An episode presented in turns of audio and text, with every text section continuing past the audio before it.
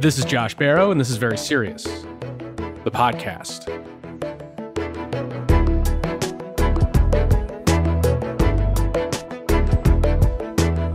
Russia's invasion of Ukraine has had huge and negative effects on the global economy, principally through its disruption of the energy trade.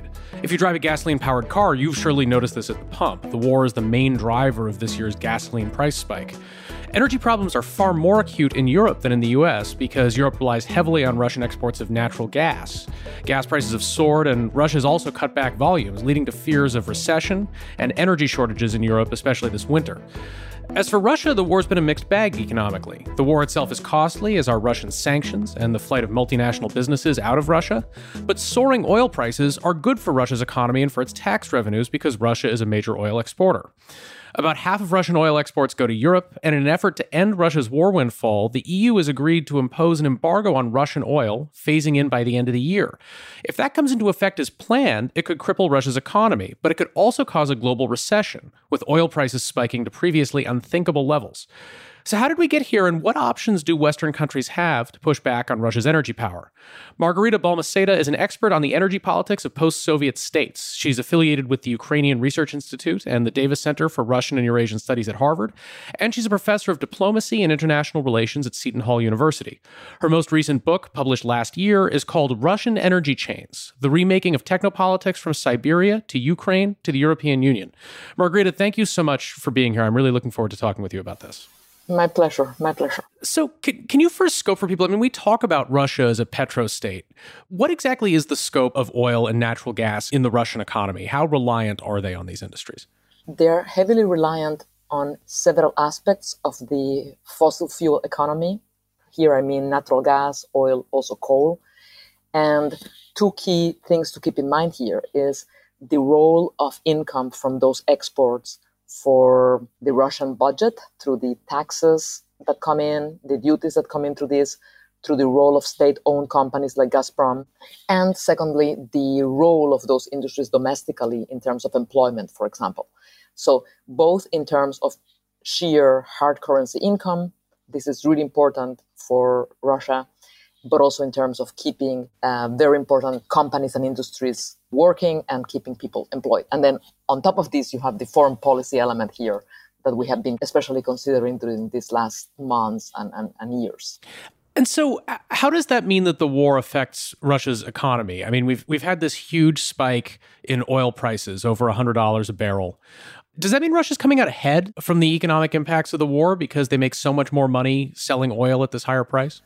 So far, this is the case because uh, what we tend to forget, and I'm, I'm in Germany now, and uh, here the issue of sanctions against Russia because of its renewed uh, invasion of Ukraine is um, a daily point of discussion. But there are many other countries in the world where this is not the main uh, headline news. And there are many countries in the world that are actually benefiting from the way some of those sanctions are affecting the price of some Russian energy products. So let me try to walk you through this. Okay. Uh, when you're talking about crude oil, there are different types of crude oil, different quote unquote brands. The main Russian brand is called Ural. And this brand, because of the sanctions, actually it has not become cheaper, but the difference between that brand and other brands has increased. It sells at a discount, basically. Yes. And what you have is other countries which are taking advantage of this to buy that particular type of oil.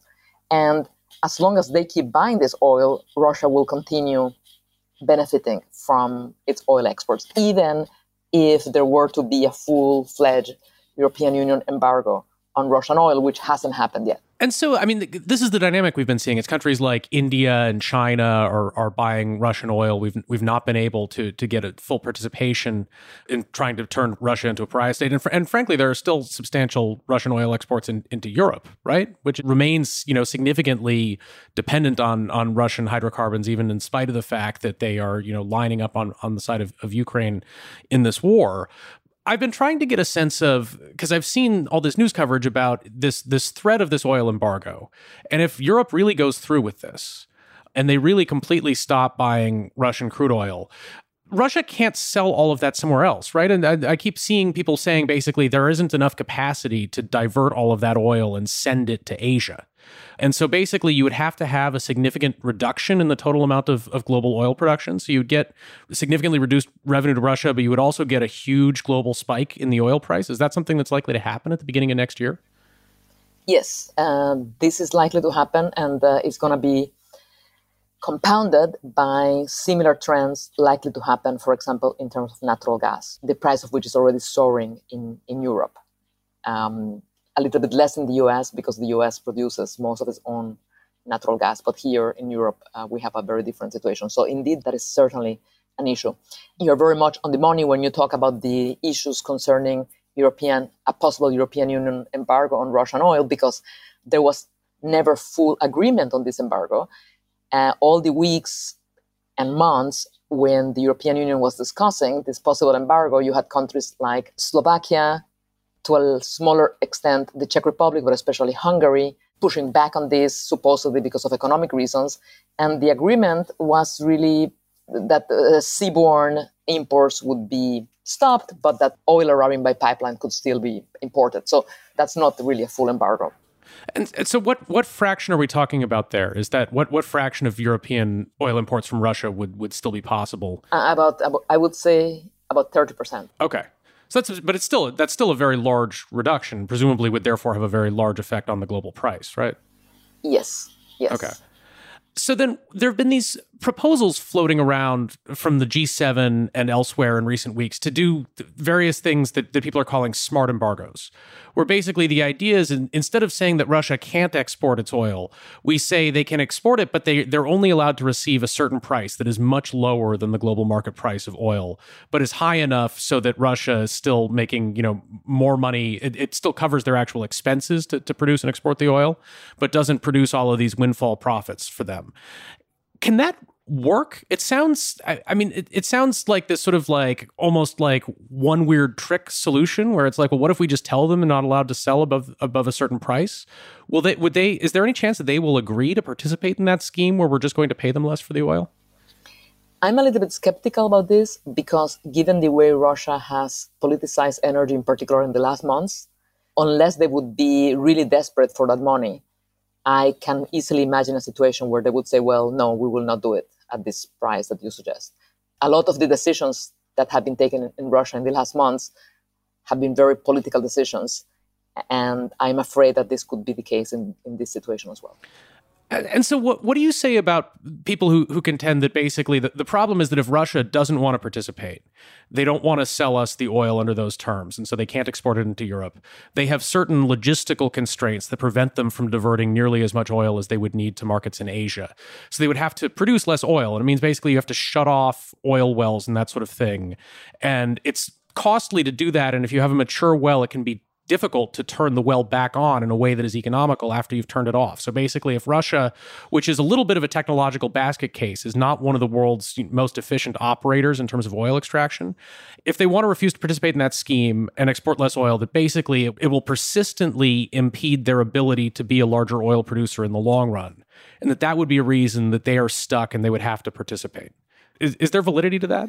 Um, from a technological point of view, there is a lot to be said for that argument but I just do not, I cannot vouch that the Russian leadership is acting or will act in a rational manner. But you have um, raised a very important point the technology issue. And the reality is that Russia is actually quite dependent on Western technology for exploiting certain types of fields, especially the so-called, um, you know, the green fields, the so-called white fields in, in the northern areas.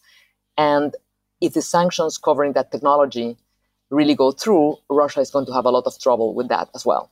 So those are very important issues. I just don't know whether the Russian leadership will, the current Russian leadership will act in a rational manner. Basically, it's, you know, they have to shoot themselves in the foot in order to refuse to participate, but they've done a number of things that like don't really look super rational in terms of Russian economic self-interest over the last year. I mean, Russia has caused at least 700 billion dollars of damage on Ukraine. I imagine Russia, in one way or another, will have to pay for this. Obviously, that is a very damaging thing to the Russian economy. It's not a not a rational action in any way.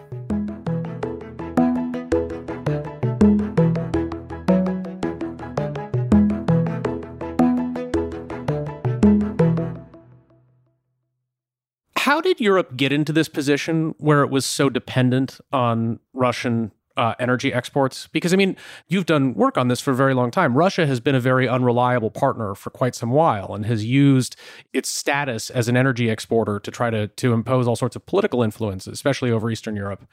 Don't these countries look at that and say, this is a problem? We ought to diversify away from Russia? It's, it's weird to me that it took this war uh, to bring a lot of them to that point, and they had built these all this infrastructure and all these economic systems that are so dependent on Russian oil and gas.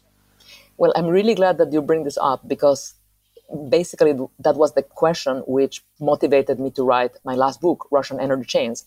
And the actual title of this book should have been Russian Energy Chains Threat and Temptation across from Siberia to Ukraine to European Union because the reality is that even when many people in the West and in Ukraine were talking about the threat of Russian energy, in reality, there was also a lot of opportunity involved in participating in those Russian energy chains as an importer, as a co actor in the export of those uh, hydrocarbons as a transit state, for example. And if you look at the case of uh, Western Europe, let's leave Ukraine aside for a moment, the system of large scale importation of Russian oil and Russian natural gas. This is something that has been going on for more than 40 years. First of all, this system, if we let's speak about natural gas for a moment, it was not simply imposed by the Soviet Union on the Western European states. It was basically co-created by different business actors in the Western European countries and the Soviet regime. And it benefited all kinds of actors in different ways, which had different agendas than the agendas we identify now. So, for example, when Germany, let's say, uh, or rather southern Germany, Bavaria, starts to import Soviet natural gas, what they were thinking about is we don't want to depend on coal from northern Germany. Hmm. And let's get that Soviet gas. So it's a different logic. And the situation we had, if we look at the situation in the 2000s, 2010, even after 2014, you had all kinds of actors at the Western European level that benefited from those imports.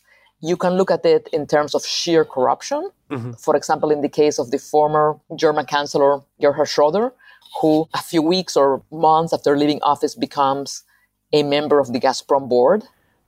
so crazy.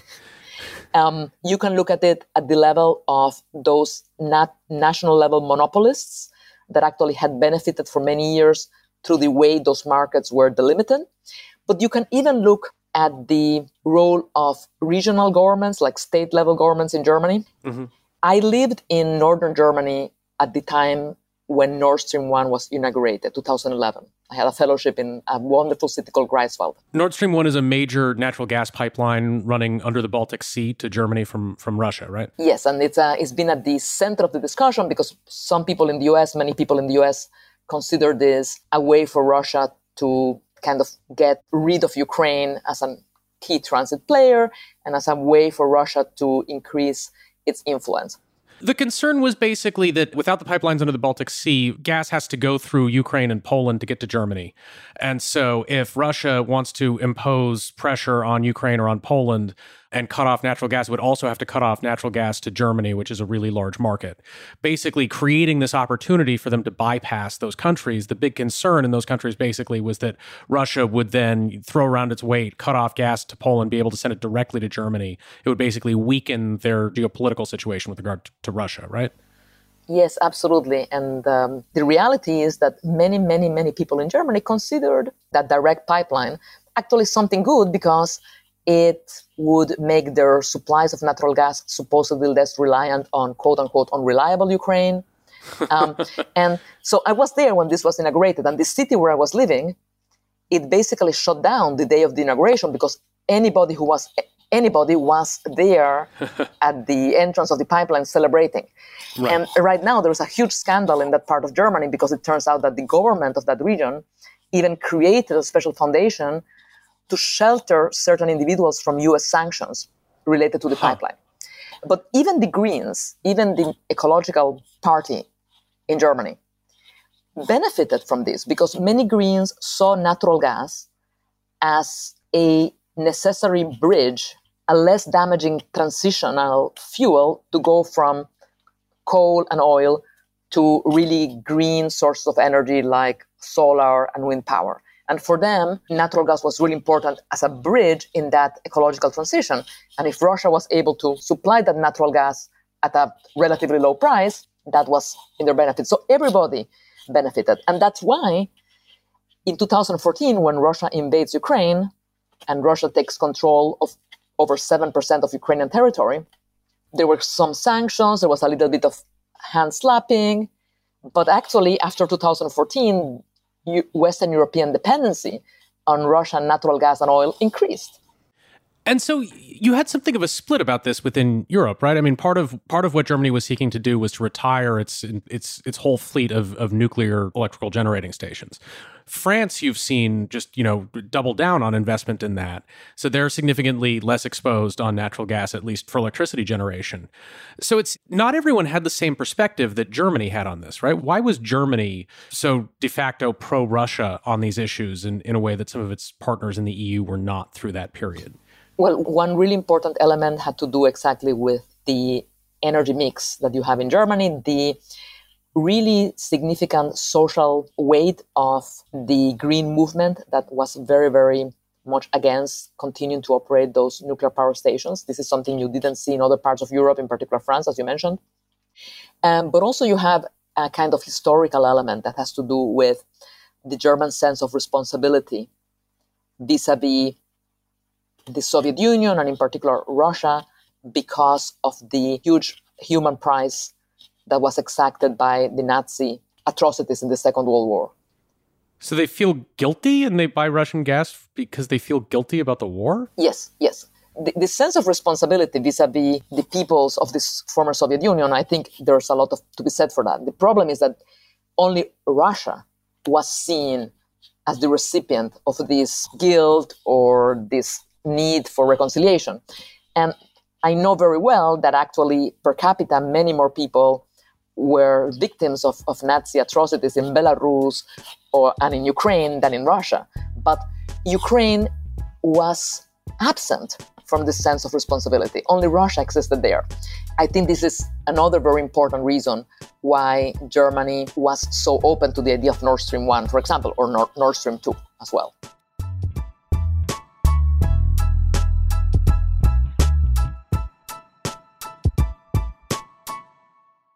And so then what about countries farther east than Germany? Because I, I can sort of understand the Germans I, I, don't think they were right, but I can understand why they would basically think they are insulated enough and rich enough and powerful enough to do this business with Russia and protect themselves in the event that Russia becomes an, an unreliable partner in one way or another. But Poland and, and Ukraine and various other countries had much more reason to fear what Russia might do. I mean, we're seeing that play out in Ukraine right now. How is it that these countries allowed themselves to remain so enmeshed in in the Russian energy economy? I mean, R- Ukraine's so dependent on its business as a transshipper of of Russian natural gas. Shouldn't they have been very motivated over the you know over the last thirty years to find ways to insulate themselves economically from Russian energy? Um, absolutely, but I think here we need to first of all differentiate between Poland and, and, and Ukraine. Uh, I'm not a specialist on Poland, but I can certainly tell you that Poland did many more things um, about building its own energy independence in the last 30 years than many other countries. For example, Germany did not invest in building liquefied natural gas terminals. Poland did, and have even seen it with my own eyes. So I'm going to leave Poland aside from this discussion for a moment but concerning Ukraine, in the first page of the book, this is the question I raise. How come we have, after 2014, Russia has taken 7% of Ukrainian territory, Russia is still there, and Ukraine still wants to be part of this Russia energy chain? So the answer to this has many levels. The first answer has to do with the fact that, especially in the first 20 years after Ukrainian independence in 1991, there was a huge level of energy corruption. And actually, I wrote an entire book, it was published in 2008, about energy corruption in Ukraine. The levels of corruption have declined significantly after 2014, but everything I wrote in that book is totally true and it's totally, um, I mean, it's a very serious book. And the subtitle of that book is uh, Ukraine's non energy policy, because at that level of corruption, Ukraine did not have a very clear energy policy based on national interest. Rather, energy policy was a byproduct of other things, of deals between oligarchs, all kinds of other things. So that's the first reason why Ukraine did not take a clear position, at least until 2011, 2012. So there was the issue of corruption. There was also the fact that, for a variety of reasons, the prices that were charged for natural gas to Ukraine until 2011 were relatively low. It kept the country tied to that kind of addiction. But there are other reasons that do not necessarily have to do with corruption. For example, the fact that Ukraine's transit role gave one to two billion dollars of income to the state every year. The fact that playing that transit role, as you very rightly pointed out, allowed some kind of counterweight in terms of Russia's power, because now Western European countries would have to at least think about Ukraine. But even at a technical level, and that's something I really discuss at length in, in, in the Russian Energy Chains book, playing that transit role allowed Ukraine's natural gas domestic supply system to be fully loaded. And that's really important with natural gas because you need to have a certain level of pressure. So, mm-hmm. uh, playing that transit role benefited Ukraine in a variety of ways. Unfortunately, it didn't really benefit it in the long term because of Russia's use of this power in, in, in other in other ways and, and Russia's intentions. But Ukraine and many actors within Ukraine benefited from this relationship. And so, what is a way forward from here? I mean, you said you're skeptical that Russia will agree to participate on the on sort of smart embargo terms. So, if we are in for persistent Russian cutoffs of natural gas deliveries to Europe, and also for a significant reduction in total uh, Russian oil exports, going into next year. I mean, what the, there's concern about that generating global recession. There's also concern about the negative economic effects of that undermining the, the Western coalition with regard to Russia. That basically this is going to be it's going to be really costly for everyone. It's going to be costly for Russia. It's going to be costly for us. You'll have domestic political unrest about the fact that gasoline is even more expensive than it is this year. That doesn't seem like a tenable situation. So, do, I mean, do you think? Well, first of all, do you think that the EU will actually go through with the embargo, or are they going to cave on that? I think a lot will depend on how the different EU member states deal with the domestic costs of the price increases. If you have a situation where current governments lose power because of the of an outcry about price increases, then I can imagine very well a very clear turnaround also in EU policy. So I think this is this is something to be really considered very seriously. How do you manage those domestic impacts?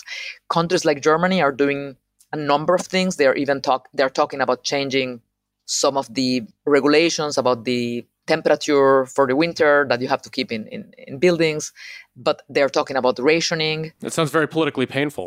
Yes, and, and you know, as I talk to you, I actually I'm getting a little bit worried because I had applied for a Fulbright grant to do research in Ukraine, and my grant has been redirected to Germany. Uh, so I may well be in Germany next year studying uh, the use of um, natural gas by industry for industrial processes, which is like the really problematic issue because you cannot replace that with electricity. But mm-hmm. I'm very worried because, like, am I going to be freezing? I'm, I do not know whether I want to take that Fulbright. But um, right. So it's a problem because it's going to affect consumers and it's going to affect those industrial users, which right now do not have an alternative to that. There's a lot of work on hydrogen as a possible replacement f- exactly for industry, for chemical industry, for the uh, steel industry, but it's not. Those solutions are not uh, do not exist at um, at a large uh, scale yet, and so that's very very problematic. And then what does that look like on, on the Russian side? I mean, if you if if you have that situation and it's causing those those shortages and those price increases in Europe, that means that you're also having significantly less sale of Russian oil and natural gas. Um, and so, to the extent they're getting any sort of windfall now, they would no longer be getting it then. That I assume looks like a, a, a real disaster for the, the Russian economy on a significantly larger relative scale than than you see in Europe. I mean, I don't know. Obviously, because Russia is not truly a democracy, there, there's more political insulation from that. But it seems like the, the world of hurt that you would see in Europe, it would be an even bigger world of hurt in Russia, right? Yes, it would be, but they still have some reserves from last year and from all the money they are making this year. So that's going to give them a bit of a cushion.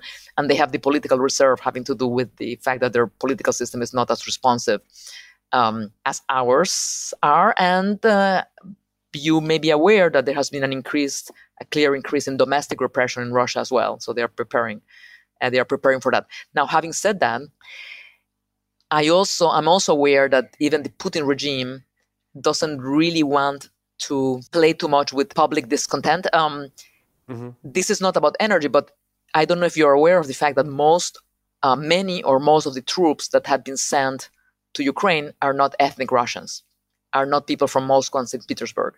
The Russian regime is a little bit worried about discontent in large cities. Would there be an outcry if there's a real economic collapse? It's hard to tell because repression is increasing, but that's something that they need to keep an eye on as well. And then in, in the longer run, I assume that there will be a reorientation that has already begun in terms of how Europe gets energy so that Russia doesn't get to wield this sort of power in the future. We're seeing increased uh, liquid natural gas uh, capacity in terms of, of terminals and shipment from the United States, where we're making up for those for those Russian imports. So I, I assume if we look five, ten years down the line, we're looking at a Europe that is not intending to resume whatever it was buying from Russia previously. Um, so I don't. I mean, I guess I don't know how long that transition takes. How long does that transition take? How how long will it be until Europe is basically able to shrug off not being able to get these imports from Russia? Well, I think it, it will depend on whether the measures that are being considered now are really carried through, and there is no political backlash that creates a change in those policies. But it will also depend on what happens with the other side of the equation, which is renewables.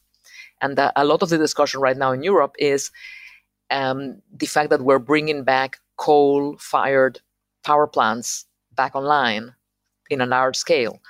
The fact that we are building all these terminals or, or, or leasing all these terminals for bringing in LNG is does that mean that we are getting wedded to these types of energy when we're supposed to move faster towards renewables? That's a big question. So my answer is it will depend on whether there is a much faster move towards renewables. And now, for example, some some states within Germany, including one called Schleswig-Holstein. That's in the north. Yes. Well, you're mm-hmm. great, and you have a map of Germany in, in, in the back. Yes, um, they are preparing proposals, for example, to require many buildings to have solar panels. If the movement towards renewables is accelerated, then that will also accelerate long-term move away from Russian hydrocarbons. If not, that may be a little bit of a different different answer. Because that's what just I mean sort of underscores for me the craziness of Russia's choosing to undertake this war because you know to whatever extent Russia can benefit from short term disruption in global oil markets and, and, rising prices. And to whatever extent Europe is in the short term dependent on them and subject to their leverage, it seems like one of the number one effects of this war is that it's causing Russia's trading partners to figure out how they can stop being Russia's trading partners um, and how to how to make it so that Russia is never able to inflict this leverage upon them again that's you know when when this is the number one key industry in your economy and you're basically destroying much of the world's willingness to trade with you in it that seems like it has to be terrible for russia's long run economic prospects I, I mean, is there? Am I missing something there? Is there a way for Russia to stick the landing out of this, and you know, and continue to rely on its you know on its oil and gas exports in a way that it once once did because it you know aside from wanting to punish Russia for this war it just seems like people will not want to be in this position where they have to rely on Russia not to do something crazy in the future well generally i agree with you but let's consider two elements first of all the rest of the world as you yourself mentioned is still very happy to buy russian oil and even japan is is buying large amounts of russian liquefied natural gas and maybe may decide to keep a stake in um, the Sakhalin 2 liquefied natural gas hub. So there is a lot of buyers there that are not us. But the other thing that I really think is really important is this really shows how irrational this war is. The more you look at it, you understand that there's no clear aims, and if there is one aim, it makes absolutely no sense. You know, some people say that Russia may want to control Ukrainian hydrocarbons because Ukraine does have hydrocarbons. And actually, uh, Russia gained control of some of them after it invaded and forcibly annexed Crimea. But the reality is that the aim of this war is not to control those hydrocarbons, it's not even to control that territory. Sadly, I have reached the conclusion that the aim of this war is to obliterate the Ukrainian nation, not even the Ukrainian state. If you start with that, you understand that this makes no sense economically or in any other way. Well, on that uh, grim note, I think we can leave that there. Uh, Margarita Balmaceda is an expert on the energy politics of post Soviet states. Uh, she's affiliated with the Ukrainian Research Institute and the Davis Center for Russian and Eurasian Studies at Harvard, and she's a professor of diplomacy and international relations at Seton Hall University. Thank you so much, Margarita. That was, that was very interesting. You're very welcome. If you'd like to be the first to know about our upcoming podcast topics and suggest questions for my guests, I encourage you to sign up for the Very Serious newsletter. It's at joshbarro.com. You'll find discussion threads about this and our other podcast episodes there, uh, and that's a feature that's only open to paying subscribers. So if you're not one already, please consider supporting the Very Serious podcast and newsletter as a paying subscriber. Your subscription directly funds this podcast and makes it possible. We'd also like to hear from you. You can reach us at mayo at joshbarro.com. That's mayo like mayonnaise. Very Serious is created by me, Josh Barro, and by Sarah Fay. Jennifer Swadek mixed this episode. Our music is by Joshua Mosier. I'm Josh Barro. This is Very Serious, and I'll be back next week.